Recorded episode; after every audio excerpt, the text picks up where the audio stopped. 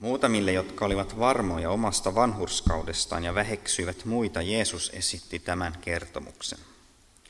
Kaksi miestä meni temppeliin rukoilemaan. Toinen oli fariseus, toinen publikaani. Fariseus asettui paikalleen seisomaan ja rukoili itsekseen. Jumala, minä kiitän sinua, etten ole sellainen kuin muut ihmiset, rosvot, huijarit, huorin tekijät tai vaikkapa tuo publikaani. Minä paastoan kahdesti viikossa ja maksan kymmenykset kaikesta, siitäkin mitä ostan. Publikaani seisoi taaempana. Hän ei tohtinut edes kohottaa katsettaan taivasta kohti, vaan löi rintaansa ja sanoi, Jumala, ole minulle syntiselle armollinen. Minä sanon teille, hän lähti kotiinsa vanhurskaana, tuo toinen ei. Jokainen, joka itsensä korottaa, alennetaan, mutta joka itsensä alentaa, se korotetaan. Tämä on pyhä evankeliumi.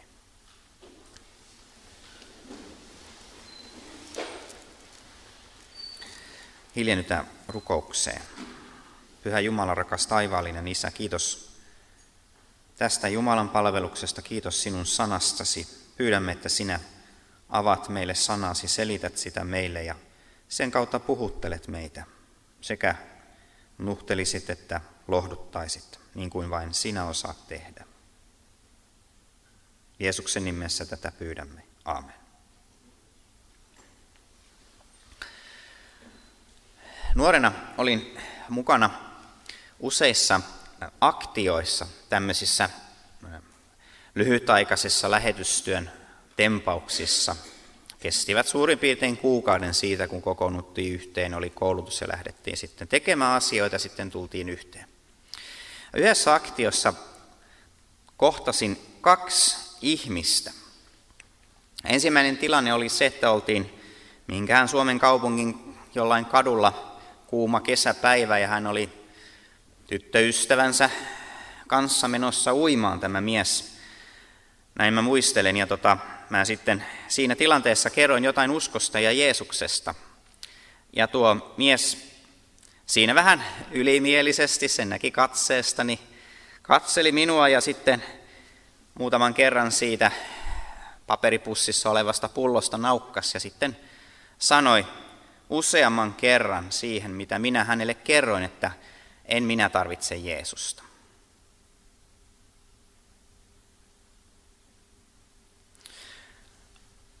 Vain jokunen viikko sen jälkeen istuin toisen iäkkäämmän miehen vieressä yhdessä seurakunta salissa.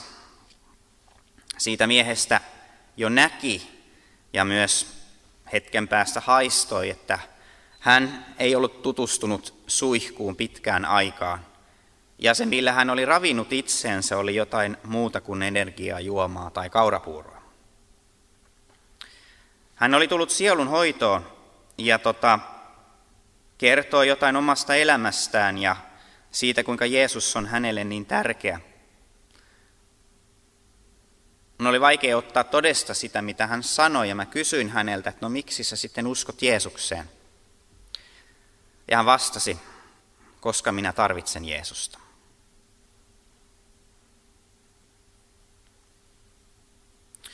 Tämä kaksi erilaista suhtautumista Jeesukseen on vahvasti läsnä meidän evankeliumitekstissä, joka ei ole ainut kerta, jolloin Jeesus puhuttelee, sanoisiko kahta erilaista ihmisryhmää. Tuhlaajapoika vertaus osuu samaan kategoriaan Luukas 15. Luukas 14 vertaus suurista pidoista puhuu myöskin samasta asiasta. Jeesus vie meidät Jerusalemin temppelin alueelle. Temppeliin, joka siis oli juutalaisten rukoushuone. Sinne kansa kokoontui säännöllisesti rukoilemaan. Ja se oli myös Jumalan palveluksen keskuspaikka.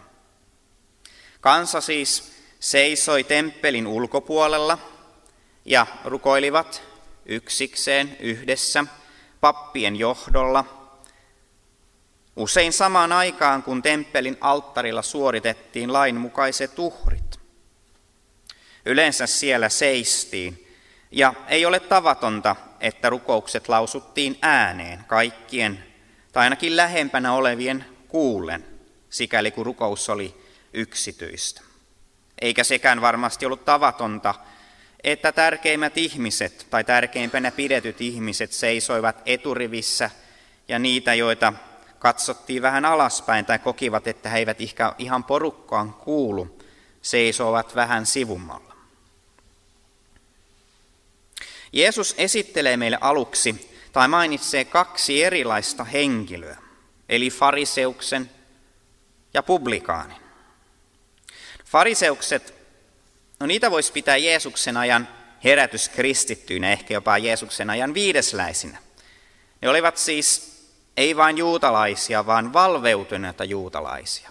He tunsivat Mooseksen lainsäädökset, heillä oli hengellisten isien perinnäissäädökset ja niitä he noudattivat hyvin tarkasti. He erottautuivat selkeästi tavallisesta kansasta.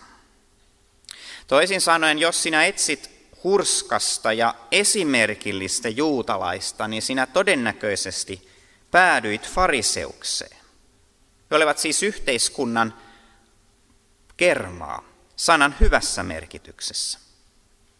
Paavali tunnetusti kuolui tuohon kansanliikkeen elittiin, kun hän Filippiläiskirjassa tunnustaa ja sanoo ehkä ylpeyttä, mutta myöskin ihan totuuden mukaisesti, että lakiini perustuva vanhurskauteni oli moitteeton. Eli kaikki tiesivät fariseukset kelvollisiksi, tahrattomiksi, jossa halusit jotenkin niin päästä elämässä eteenpäin, löytää esimerkki jonkun moraalisesti hyvällä tasolla oleva, niin katsot fariseusta kohti ja pyrit samaan. Publikaanin kohdalla tilanne sitten oli aivan päinvastainen. Hän oli ammatiltaan tullinkeräjä tai veronkeräjä, riippuu vähän siitä, mitä puolta haluat painottaa tuosta sanasta. Joka tapauksessa hän oli hankkinut itsellensä aseman roomalaiselta miehittäjältä. Hänen tehtävänä oli kerätä tullia tai veroa. Yleensä istuttiin kaupungin portilla tai tietyn maa-alueen rajalla ja sitten kerättiin rahaa ihmisiltä, kun he tuotteita liikkui tai miksei myös silloin, kun ihmisiä liikkui. Ja roomalainen valta oli hänen tukenaan.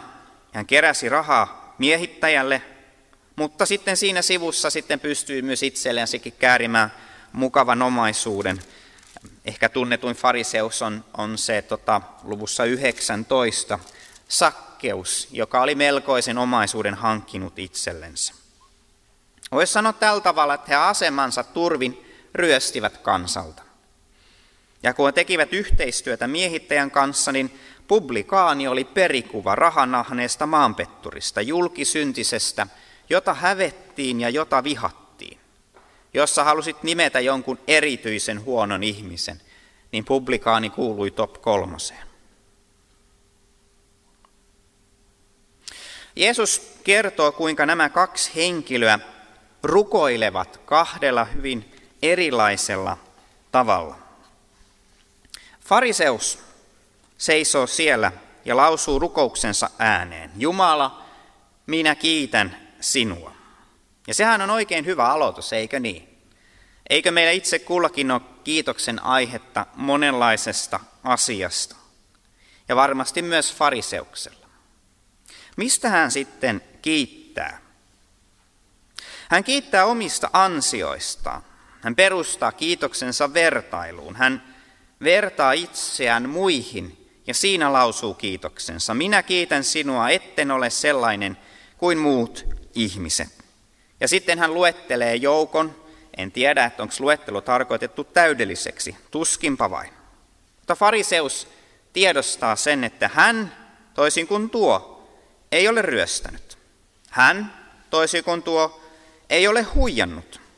Hän, toisin kuin varmaan joku paikalla olijoista, ei ole syyllistynyt aviorikokseen. Hän, toisin kuin tuo publikaani, ei ole tehnyt yhteistyötä miehittäjän kanssa, ei ole hankkinut omaisuutta vääryydellään. Hän eroaa selkeästi muista ihmisistä. Hän tietää sen ja luulenpa, että ne kyseiset ihmiset myös sen tiesivät. Jos luettelo olisi jatkunut, ja mä luulen, että se jatkuu, että tässä niin olevan lyhyt välähdys siitä, mitä se fariseus rukoili, niin hän olisi voinut jatkaa monilla muilla asioilla. Hän olisi varmaan voinut mainita, kuinka hän kävi säännöllisesti temppelissä rukoilemassa. toisin kuin moni muu. Hän olisi voinut alleviivata sitä, kuinka hän maksoi kalli tuhri tuhrattavaksi itsensä ja perheensä puolesta, toisin kuin moni muu. Hän olisi voinut sanoa, kuinka hän säännöllisesti tutki ja luki pyhiä kirjoituksia perheensä kanssa, muiden fariseusten kanssa ja keskusteli niistä, paini hengellisten asioiden kanssa, opiskeli Jumalan tuntemista, käytti siihen aikaa, voimavaroja, rahaakin, toisin kuin moni muu. Hän vei perheensä säännöllisesti synagoga Jumalan palvelukseen, toisin kuin jotkut muut. Fariseus vertaa myös itseään suhteessa lakiin. Sehän nyt oli läsnä siinä ensimmäisessä osassa jollain tavalla, mutta hän nostaa esille joitakin asioita suoraan. Hän sanoo, että hän on paastonut, se kahtena päivänä viikossa, hän on antanut kymmenykset kaikesta, jopa siitä, mitä hän ostaa. Hän siis sanoo, että hän ylittää sen, mitä laki, laki vaati häneltä. Ei tarvinnut antaa kymmenyksiä siitä, mitä ostaa. Ei tarvinnut paastota kahdesti viikossa. Mutta tämä mies niin pistää paremmaksi. Tämä on se, mitä Jumala häneltä vaatii, ja hän ylittää sen ja hän laittaa riman korkeammalle ja onnistuu vielä siinä. Hänellä on aihetta olla ylpeä itsestään ja saavutuksistaan ja kiitollinen Jumalalle, että on olemassa näin hyvä fariseus. Publikaanin rukous on aivan toisenlainen. Sitä säestää surua ja katumusta ilmaiseva isku rintaan, ja tuo kyvyttömyys nostaa katsetta korkealle. Silmät maassa hän lausuu lyhyen rukouksen. Jumala, ole minulle syntiselle armollinen.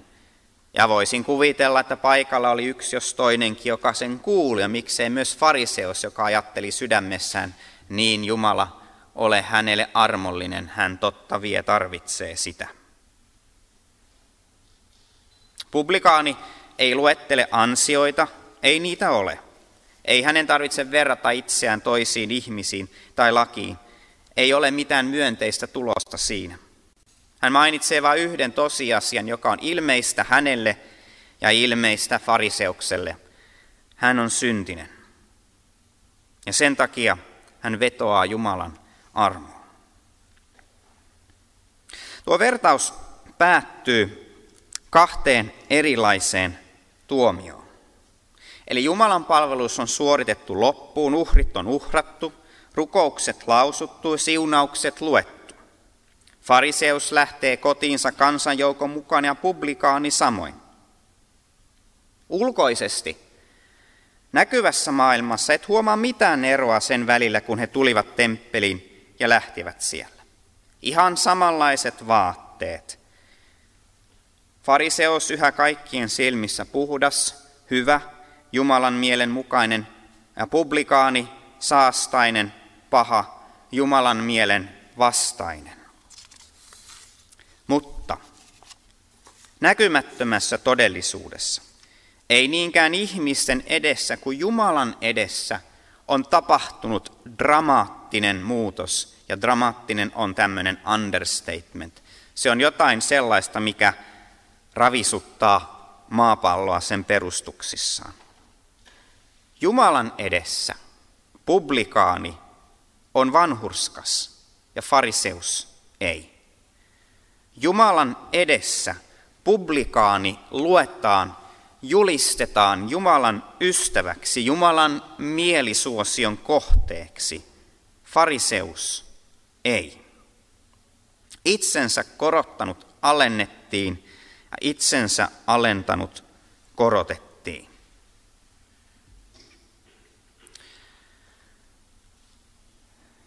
Lyhyt ja jollain tapaa yksinkertainen vertaus, mutta sen sanoma on monella tapaa syvällinen. Mä haluan nostaa esille joitakin asioita. Tämä vertaus ja esimerkiksi tuhla ja poika vertaus opettavat sen, että on kaksi tapaa paeta Jumalaa. On kaksi tapaa paeta Jumalaa. Se ensimmäinen tie on publikaanin tie, tai nuoremman veljen tie, tai julkisyntisen tie. Se on sitä, että sä teet pahaa. Sä rikot käskyt, sä uhmaat niitä. Sä kapinoit niitä vastaan, sä hylkäät ja torjut ne. Sinulle sun elämässä sisällön sä saat siitä, että toimit vastoin Jumalan tahtoa. Yleensä tällainen pahuus on ilmeistä itsellesi ja myös muille. Sä tiedät, että se on väärin, mutta sä pysyt uhmakkaasti sillä tiellä. Tällainen ilmeinen pahuus johtaa väistämättä tuhoon. Se tuhoaa sinun elämääsi nyt ja se erottaa sinut ikuisesti Jumalasta. Ajattele tuhla poika vertausta, joka ensin vaatii itsellensä osan perinnöstä, sitten muuttaa sen maaomaisuuden, minkään saa rahaksi, eli laiminlyö sen perheensä huolehtimisen, matkustaa vieraaseen maahan, laittaa kaikki rahat siellä menemään, ja sitten kun rahat on loppu ja tulee nälänhätä, niin tekee sellaisen käsittämättömän moraalisen kompromissi, johon kunnon juutalainen ei pysty. Ryhtyy sikopaimeneksi ja ilmeisesti harkitsee ainakin vakavasti syödä niiden ruokaa. Niin siellä hän toteaa sen tosiasian, minä tuhoudun. Ja tästä veljestä isä sanoi, että hän oli kuollut.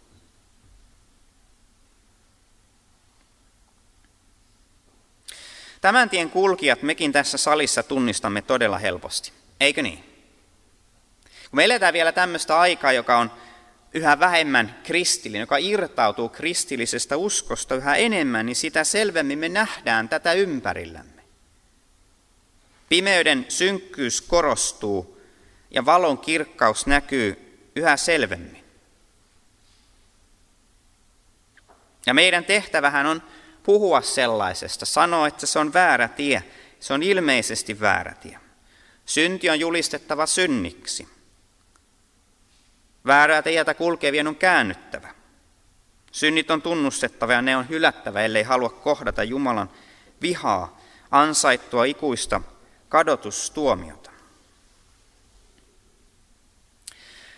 Mutta se ei ole vain ainut tie paita Jumalaa. Ja ai, valitettavasti me liian usein puhumme vain tästä tiestä. Ja yksi seuraus siitä on se, että ihmiset ajat, lyhtyvät niin helposti ajattelemaan, että minä olen näin paha, kelvatakseni Jumalalle, voidakseni olla kristitty, voidakseni tulla kirkkoon, minun pitää olla parempi ihminen. Minun on tehtävä enemmän hyvää. Minun on oltava moraalisesti korkeammalla tasolla ennen kuin uskaltaudun uskovien seuraa. Tai jos olen siellä, niin siellä on oltava sitä enemmän kuin aikaisemmin. Tähän ajatteluun Jeesus tuo nyt sen toisen puolen, sen toisen tien paeta Jumalaa. Se on fariseuksen tie. Se on vanhemman veljen tie, se on omasta vanhurskaudestaan varman ihmisen tie. Ja se on sellainen tie, jossa sinä teet paljon hyvää. Sinä pidät käskyt niin hyvin kuin taidat ja ymmärrät ja osaat. Olet hyvä ihminen, olet hyveellinen ihminen, olet esimerkiksi lähimmäisillesi siunaukseksi muille. Ja tässä hyvässä elämässä on sinun elämäsi tarkoitus sinun elämäsi sisältö, sinun identiteetti, sinun itsetuntemuksesi, sinun itsetuntosi, sinun arvostuksesi rakentuu sen varaan, kuinka hyvä sinä olet. Sinä olet tehnyt hyvästä elämästä itsellesi Jumalan. Fariseuksen sydämessäsi tunnistat siitä, että katsot muita ja toteat Jumalalle tai vain itsellesi – Onneksi en ole sellainen kuin nuo muut. En sinusta tiedä, mutta huomaan, kuinka helposti ja kuinka luonnollisesti tuo rukous nousee omasta sydämestä. Ihan vain silmänräpäyksessä, eikä sitä aina edes tajua.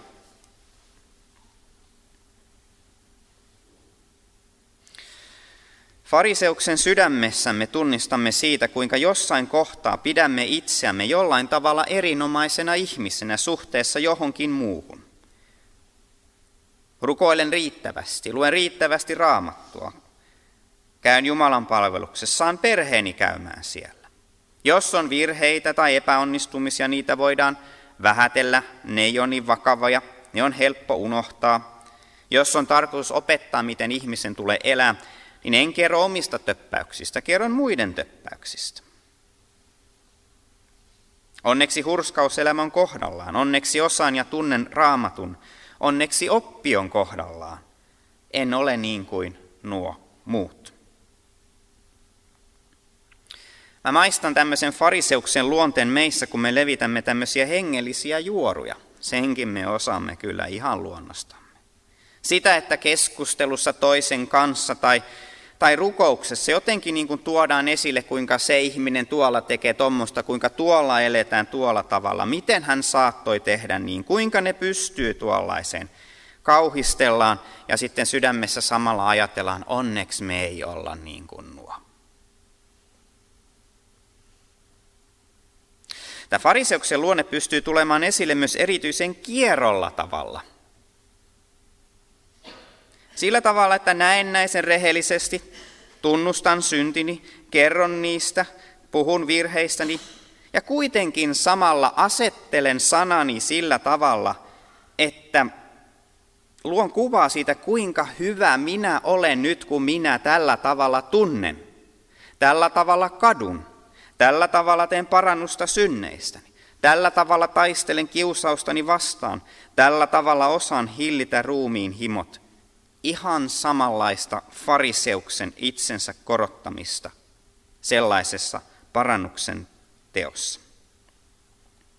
Ja se, mitä Jeesus nyt sanoo näille molemmille ihmisryhmille, sekä publikaaneille että fariseuksille, sekä nuoremmille veljille että vanhemmille veljille, sekä julkisyntisille että siivosyntisille, on se, että molemmat tiet vievät tuhoon. Sä meet helvettiin, joko tekemällä tosi paljon pahaa tai tekemällä tosi paljon hyvää. Kumpikaan niistä ei ole vaihtoehto pelastukseen. Tämä vertaus ja muut vertaukset opettavat sen surullisen tosiasian, että publikaanin tien kulkija turvautuu tarjottuun pelastukseen ja fariseuksen tie kulkija yleensä torjuu sen. Tämä on se surullinen tosiasia. Ja sen mä kohtasin siellä aktiossa. Se mies, joka omasta mielestään oli niin hyvä, kaikki kunnossa. Tai joku sellainen, minä olen kirkon jäsen, minun lapset on kastettu, minut on vihitty kirkollisesti. Mä oon ihan hyvä, en mä nyt mitenkään erityisen huono, kun en mä nyt pankkia ryöstä, en mä kauheasti kiroilekaan. Maksan veroni, asiat suht kunnossa, mä oon ihan ok ihminen. En minä tarvitse Jeesusta. Sellainen ihminen on paljon kauempana Jumalan valtakunnasta kun tuolla on fariseus, jonka elämässä kaikki asiat on pilalla. Hän tietää sen. Hän on tuhonnut itseensä, hän, hän on tuhonnut toisia, hän, hänellä ei ole mitään. Se, se julkisyntisen tiellä omat luulot itsestä, omasta hyvyydestä on kaikki riisuttu. Se oma vanhurskaus on murentunut. Meritit ja ansiot ovat tuhkana, synnin hedelmät runsaat ja katkerat. Oma mahdottomuus on ilmeistä. Ja silloin pystytään myöntämään se, mikä jokaisen ihmisen on pystyttävä myöntämään. Minä tarvitsen Jeesusta.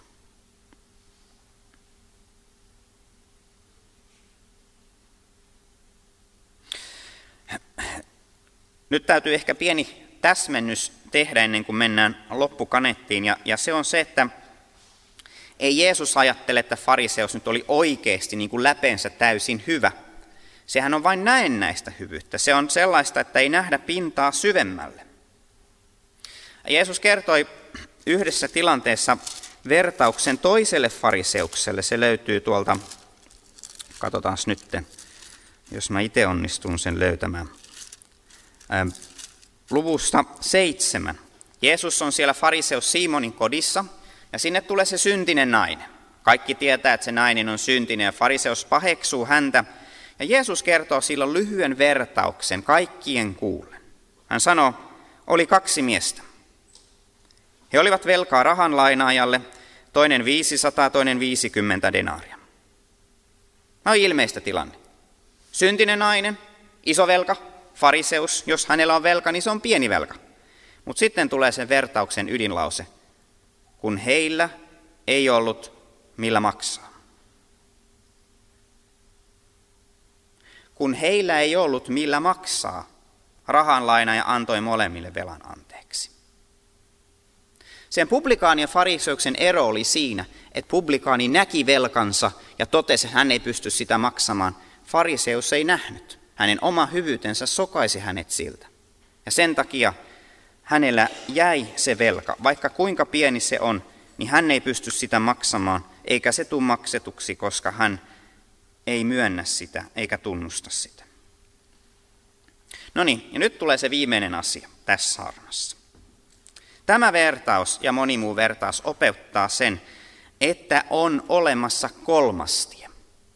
Sinä et pelasta itseäsi olemalla mahdollisimman paha tai olemalla mahdollisimman hyvä, vaan turvautumalla Jeesukseen. Pelastusta ei saada kapinalla tai kuuliaisuudella, se saadaan lahjaksi, Kristuksen ansiosta. Pelastus ei perustu mitaleiden puuttumiseen tai runsauteen, vaan Kristuksen työhön. Pelastusta ei oteta vääryydellä tai oikeudella, vaan kuullaan meille julistetuksi Kristuksen antaman sanan kautta. Tuossa vertauksessa nyt ei puhuta yhtään mitään rististä. Ei siellä kuvata sovitustyötä.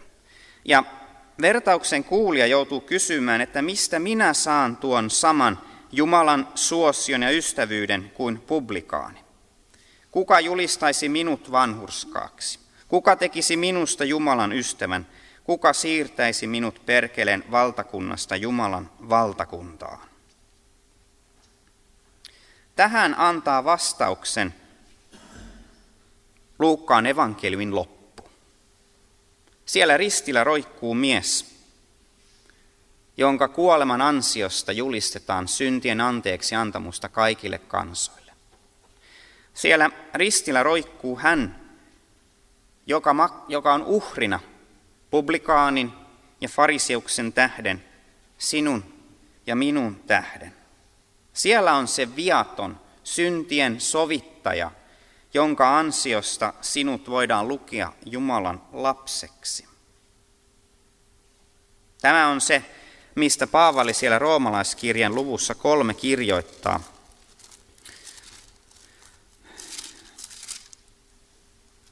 Sillä kaikki ovat tehneet syntiä ja ovat vailla Jumalan kirkkautta, mutta saavat hänen armostaan lahjaksi vanhurskauden, koska Kristus Jeesus on lunastanut heidät vapaiksi. Hänet Jumalan asettanut sovitusuhriksi. Hänen verensä tuo sovituksen uskossa vastaan otettavaksi. Älä siis kulje sitä publikaanin tietä, mutta älä myöskään kulje fariseuksen tietä. Kulje sitä kolmatta tietä, jossa yksinkertaisesti luotetaan ja turvaudutaan Kristukseen. Ja hänen ansiostaan, hänen teoistaan päästään hänen valtakuntaansa, päästään Jumalan lapsiksi tullaan vanhurskaiksi. Aamen. Nostan tunnustamaan yhteinen kristillinen uskomme.